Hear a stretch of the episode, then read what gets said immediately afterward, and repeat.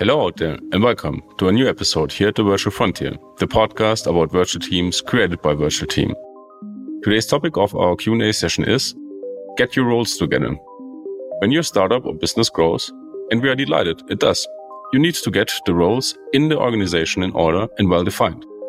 I asked Manuel today where and when to start with the definition of roles, how to find a balance between the growing demand of team members and the revenue. I also asked him why it is important and essential to integrate agile team facilitators when we are speaking about the development of your teams and the organization itself. Let's find out what Manuel can share from his experience. So without further ado, let's dive into the next CEO Q&A session here at the Virtual Frontier. I hope you enjoy the conversation. So, hello Manuel, welcome to a new Q&A session here at the Virtual Frontier. Happy to have you here today. Our topic today is get your roles together, or organizing your roles in your team or your organization, especially if the company is a startup or you're growing or scaling.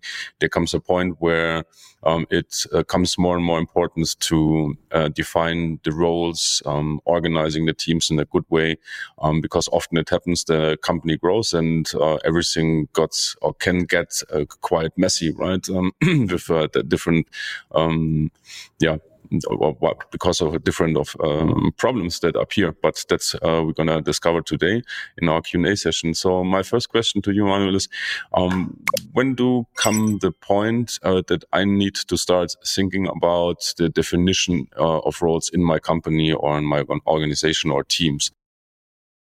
I think you cannot start early enough with that, because it really brings the brain power and the focus to the result you want from people you hire. Otherwise, you might hire people and they have no clue what they should do and contribute to the company, and you have no idea what you expect from them. So at the end, you might be disappointed, spending a lot of money and time, and they are also frustrated because they have no idea if they are doing a good job or not. And as I think with any system, and a business is nothing else than a system, and a team is also kind of a system that consists of people that take ownership of specific parts and components of the business. And if you don't have that defined, there is no way to grow this system, because you will never start building a house without having a blueprint, without having an architecture, without understanding the components that carry the entire building, right? And that's the same with your team, because your team members are components. I'm not about materializing people, but they are components that carry the business, that build the business, that grow the business, that run the business. It's all about people doing things, right? If you look at most organizations, if you remove people, organization will stop running and growing. So people are the most important part. And that brings the relevancy to really understanding and defining, for which result do you want to have these people, and which stake should they have and carry in the entire organization? Okay. There comes probably a point when the team is growing already, and as a founder, you clamp to different roles in your company, right? Maybe you're the CEO, then you're the CTO, then the CFO, whatever you name it. Why is it that so many founders are clamped to these roles and maybe miss the point when they should start delegating roles or defining new roles in the first place? I think because they are very often not even aware what they are doing and at which roles they actually have. When you grow a business, of course, most founders have no idea how to grow a business because they do it the first time. Right. That's why mentors or coaches, not just the self-made coaches that have no idea and never did it themselves, but coaches and mentors that already grown a business and they know what they are talking about when it comes to building teams and structures and systems. But the typical founder, I can speak from myself, I had no idea which roles I need in the business. I had no idea which systems I need. I didn't even know which kind of work will come on my shoulder a year ahead from now, because I never did it. I never experienced it. So growing the business meant growing my responsibilities, and growing my responsibilities without knowing it makes it very hard to delegate. It just meant for me, I'm growing my workload because I have to do this and this and that, and every year it got more. And I came to the point where I simply couldn't do more because I was working 14 to 16 hours every day, even at the weekend. And yeah, I mean, that was part of why I almost crashed my business against the wall in 2018, because we didn't have these structures and everything depended on me. So I figured out the hard way why roles are important and why I as a founder can't do everything myself, and I cannot build an organization where everyone and everything depends on myself. And that was the starting point when I decided I need to create a blueprint of all teams in my business and all the roles in the team so that I have a complete understanding how my business should work. And that literally changed the game, because previously I also started hiring freelancers like in 2012 and 2014 and so on. But I rarely got good results. And why? Because I just had people, but I had no idea what I really expect from them. So that's, I think that's the normal way when you try to do everything yourself and figure out everything yourself. Yeah. Thanks for sharing that personal insight on your own path. Big topic, and we already touched a little bit, is role pollution. What is the main issue with role pollution inside your teams, probably as well as a founder or CEO? How can I avoid it in the first place? And if it has already happened, what can I do to reduce it?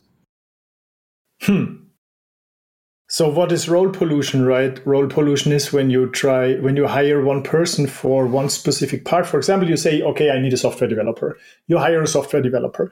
And let's say you are lucky and you hired a really good software developer that might also have other skills than just software development, which is a great asset for the business. But very often it turns out that you see this person as a reliable person in the beginning. And then you might have different tasks like user experience design, setting up the software architecture, setting up the software, the underlying systems, the DevOps engineering, doing the UI design, testing the software, all these things, right? Because software development is complex in the same way as digital marketing. Everything is driven by technology. So there are many complex parts you need to somehow control and master. And when you have a good person, it happens that either you, the person that hired this guy or woman, or someone else in the team sees that this person is really doing well and is reliable. So then you delegate additional things on top. And the person doesn't want to reject that, because it's hard for people to say no when someone asks you to do something. And then the person ends up with all kinds of different things: administrative stuff, software testing, user experience design, consulting the product owner, creating the architecture, etc. And that might lead to overwhelm.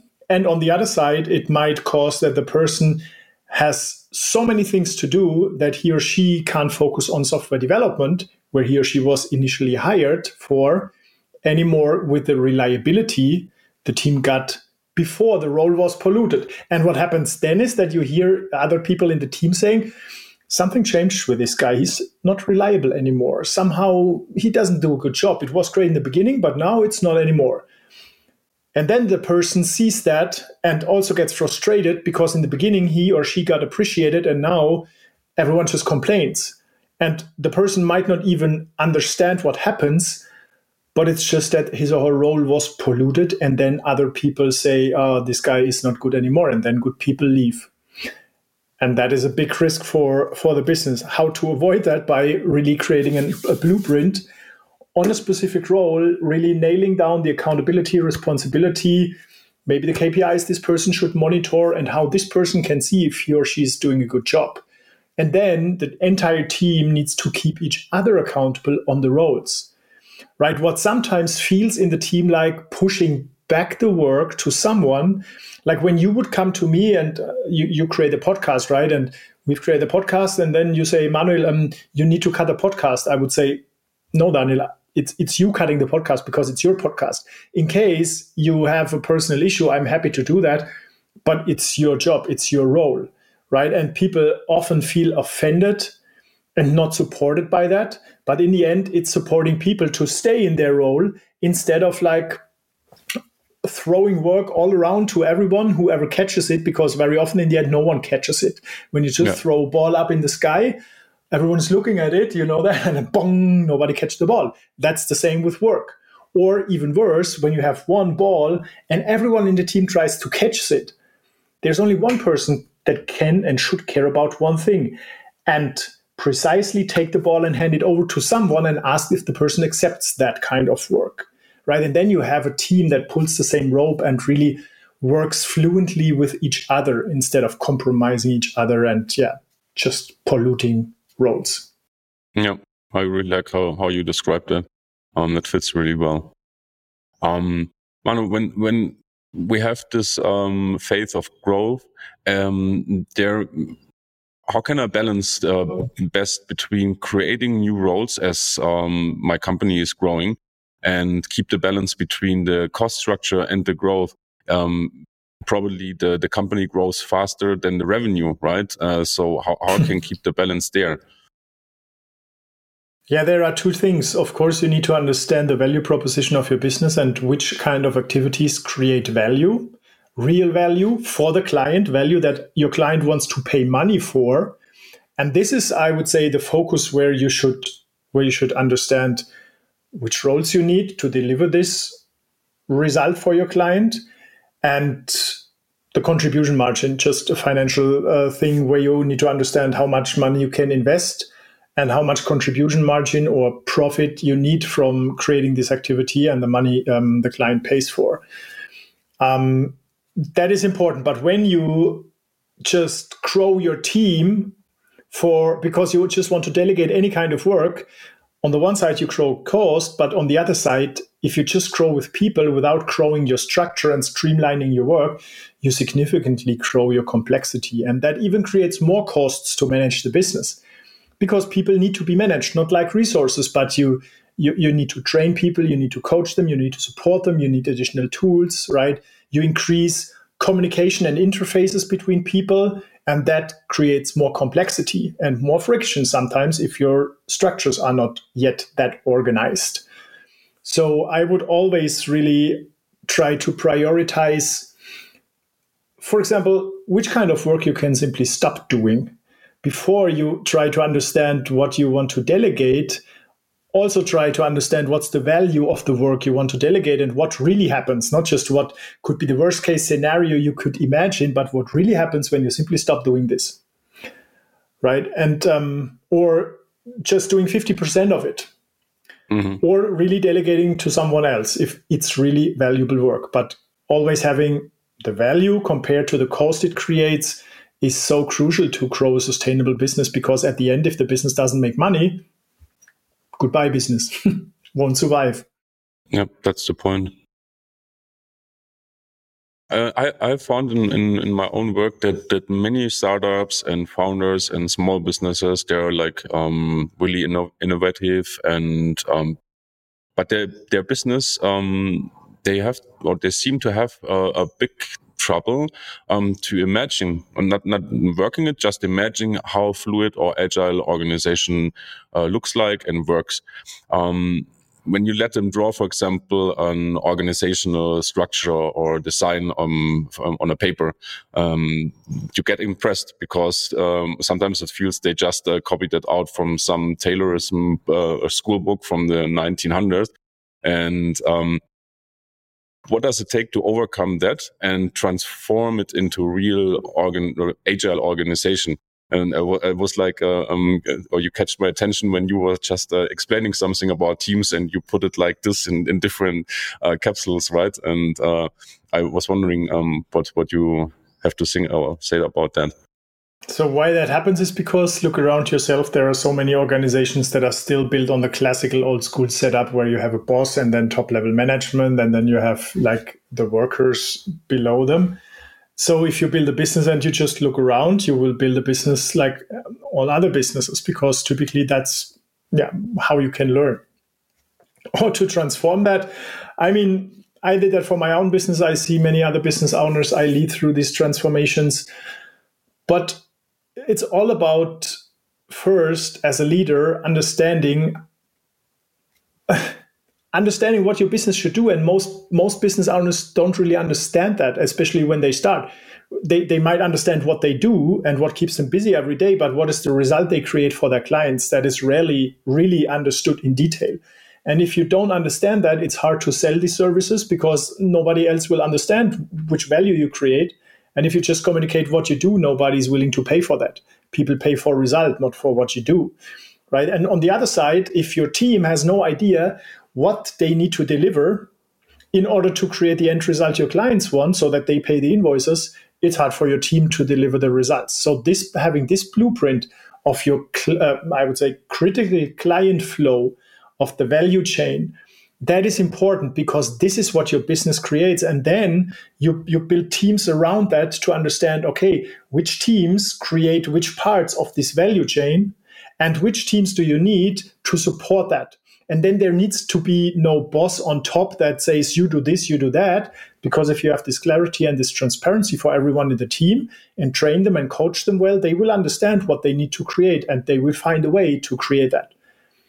Right. So this is, I think it starts from the top leader, shifting the way from controlling people to controlling results and supporting people. It's still about control. I mean, not controlling KPIs and the results of your business is like driving a car with closed eyes, right? That's deadly. You need to control things. You need to control results and KPIs, but you don't need to control what people do. You just need to provide transparency and support. Exactly. Yeah. My last question for today, Manuel, why should I consider as a business owner or team lead to integrate at some point an agile team facilitator or / agile coach in my company to like move things forward into the right direction? Look, because most people in their day-to-day routines, they are so used to doing the same things the same way every day that it's hard for them to find new ways, right? If you now listen to this podcast and you want to reflect on your daily routines, you see that you do the same things every day. And that's good because routines make it easy for you to do the same things. But if what you are doing is not working anymore and it's not relevant anymore because the environment changed, then you need to break these habits and develop new routines. And that can only be done by a person outside challenging the team and their thought patterns and their habits to understand if what they are doing is still the right thing. So basically, it's a person that asks the right question from an outside perspective.